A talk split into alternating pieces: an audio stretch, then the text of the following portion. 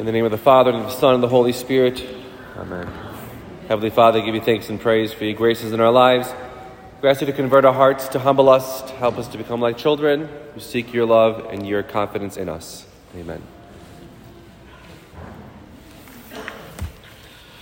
So, as First Communion classes have begun a few weeks ago, I'm making a habit to go to each class every week and talk to the uh, little ones if they have any questions for me, if I gotta, hey, what you guys learned today, all these kind of fun things. So I went to a class yesterday and I was like, hey, you guys have any questions for me? You know, they're like third grade and up is the first community class. And all their questions for me were like, what's your favorite football team? And I'm like, the Lions. Yeah, great. What's your favorite color? I don't know. I'm not a child. I don't have a favorite color. Okay. And then it's like, what's your favorite food? Okay. What's your favorite animal? I'm like, can my favorite food and my favorite animal be the same thing? I love cows and love, love eating cows. And there was this little girl that was like, ew, if you don't like tacos? She's like, no. I'm like, that's the biggest sin of all. She's like, what? Just joking. Tacos, tacos aren't a sin. But that your, child, teach your child to love tacos. They're the best. Okay? Then we went around the room, other childish questions like my beard or like how old I am, like kid questions. None of them, I went to I don't know, 10 of the classrooms, not a single one of them was like, Father Pierre, are you scared of Hamas or Hezbollah? Are you scared of the jihad call for the Friday murder of the entire universe? None of them asked that question. And they probably knew about it because of just life, right? They didn't ask about the, are you scared about the inflated nature of the, of the market in the United States economic growth? Like, they didn't ask about that. They're not concerned about these things. They're really worried about my favorite color. This is what children this is what children do. And I was really praying with that and the whole idea, especially when it comes to like, like um, what Christ said in the gospel today, to become like children. What does that mean? We have to become like children to enter the kingdom of heaven. And there's a, I don't know, a whole list of things. I'm not going to give you a whole list. Just two points I want to kind of focus on about how we live and why we live the way we should live as children, childlike, to be childlike in the kingdom of heaven. Two things. To one, what do children do? They trust their parents and they trust that their homes are a safe place. That's why abuse is so terrible. Because abuse makes what a child should have is a safe home. It makes it not a safe home, not a happy place. And that's on parents and families to make their home into a safe place, their parents into trusting, like if they feel comfort and safe, protected by their, their parents in their life.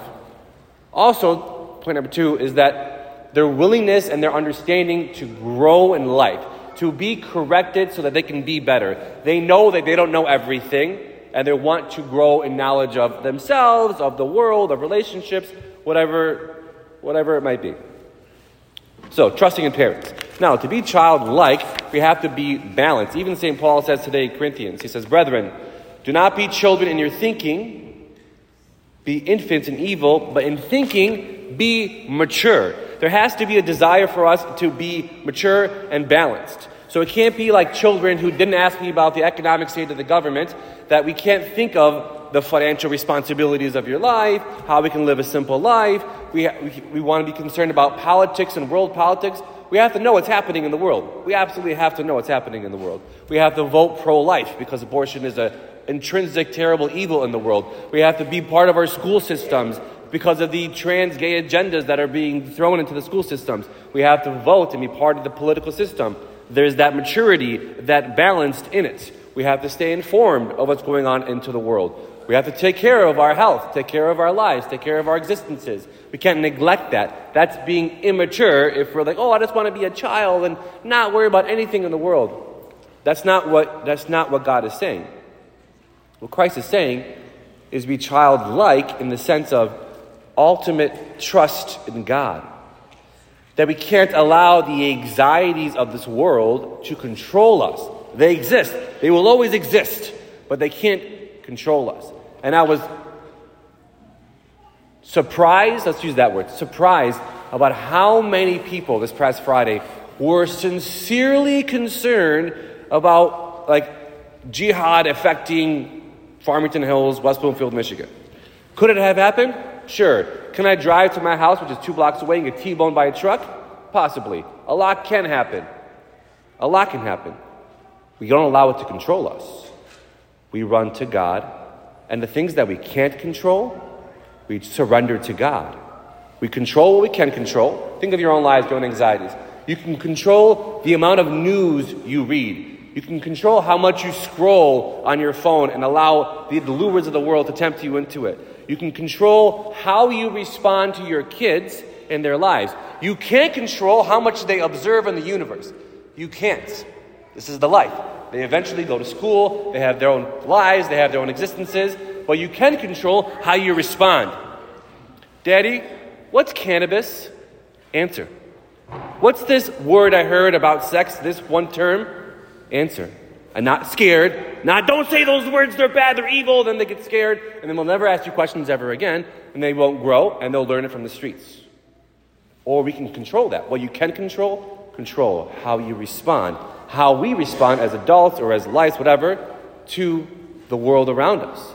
There's a lot we can't control. But God loves us. Nevertheless, because what God wants for us and the whole purpose of existence isn't necessarily to fix the world.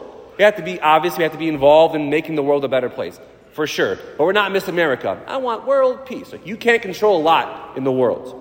We can surrender it to God. Deuteronomy says, What is our purpose of existence? Says, And now, Israel, what does the Lord God require of you? To fix the world? No. To fear the Lord, to walk in his ways, to love him, to serve the Lord your God with all your heart, with all your soul, and to keep the commandments and statutes of the Lord, which I command on you these days. God comes first. That's what our goal in existence, existence should be, is to love God. Do what we can and surrender the rest to God. So, a child, being childlike is finding peace in God, peace and safety in your home. Number two, the willingness to be corrected, the willingness to want to grow in virtue. Think of how you train your children. I'm presuming now we're all good parents here. Everybody's flawed, but there is standards of, of parenting that should be good. You teach your children, you have to share, you have to say sorry, there's times to play, there's times to pray, there's times to work, there's times for chores, there's time for bed. Everything in life has its place. We train children these things. How about for ourselves? Are we reflective enough as adults, for the majority of us, over 10 years old, are basically adults, to reflect and to want to grow? We teach children to share, not because sharing is a thing unto itself, but because we want to teach them to be generous, to be kind, to think of other people's needs before their own, to say sorry, to want to make peace, to want to have virtue of desire, to seek forgiveness, to ask forgiveness, and to give forgiveness where forgiveness is needed. And we should want that for ourselves everything in his balanced life. Like, think of your own lives as far as generosity. Where is God asking you to be more generous in your life to whomever God is asking you to be more generous? Or maybe the opposite. Where is God asking you to be more financially responsible, to live a more simple life, to live a less materialistic life and less of a life of extravagance and a more simple Christian life? Maybe God is calling you to that. Maybe God is calling you to look at your own life. How are your grades in school? Are you diligent with your work? Do you go to work? How are you in your household? Do you keep a clean household? How's your business? How's your health? Do you take care of yourself? These are the virtues of, of the Christian life. But the opposite needs to be balanced as well. Maybe you're obsessed with success or obsessed with your grades to the point of anxiety and stress. Maybe you're obsessed with comforts, obsessed with living a perfect, pristine life that doesn't really exist. You're obsessed with your career. You're obsessed with your appearances. I don't know. You know your lives. And as children of God, and Christ is calling us to be children, the reflection needs to be like pause daily and reflect. Where do I need to be more forgiving? Where could I have prayed more this week? Where could I have loved more this week? Where could I have been more generous or more financially responsible? Or whatever it is in our lives. We train children that, and if God is if Christ is calling us children, we have to find that balance of life as well. So, my brothers and sisters, when Christ is calling, these are the two focuses of the homily today. Where is God asking you to trust God more in your life? To not allow the things that you have no control over to control your anxieties? And also, where is God asking you as a child? Because we're all growing, we're all imperfect, we're all seeking the path of perfection. Where is God asking you to be better, to be self aware, self reflective, to grow in virtue and righteousness? so we can walk the path of salvation. Amen.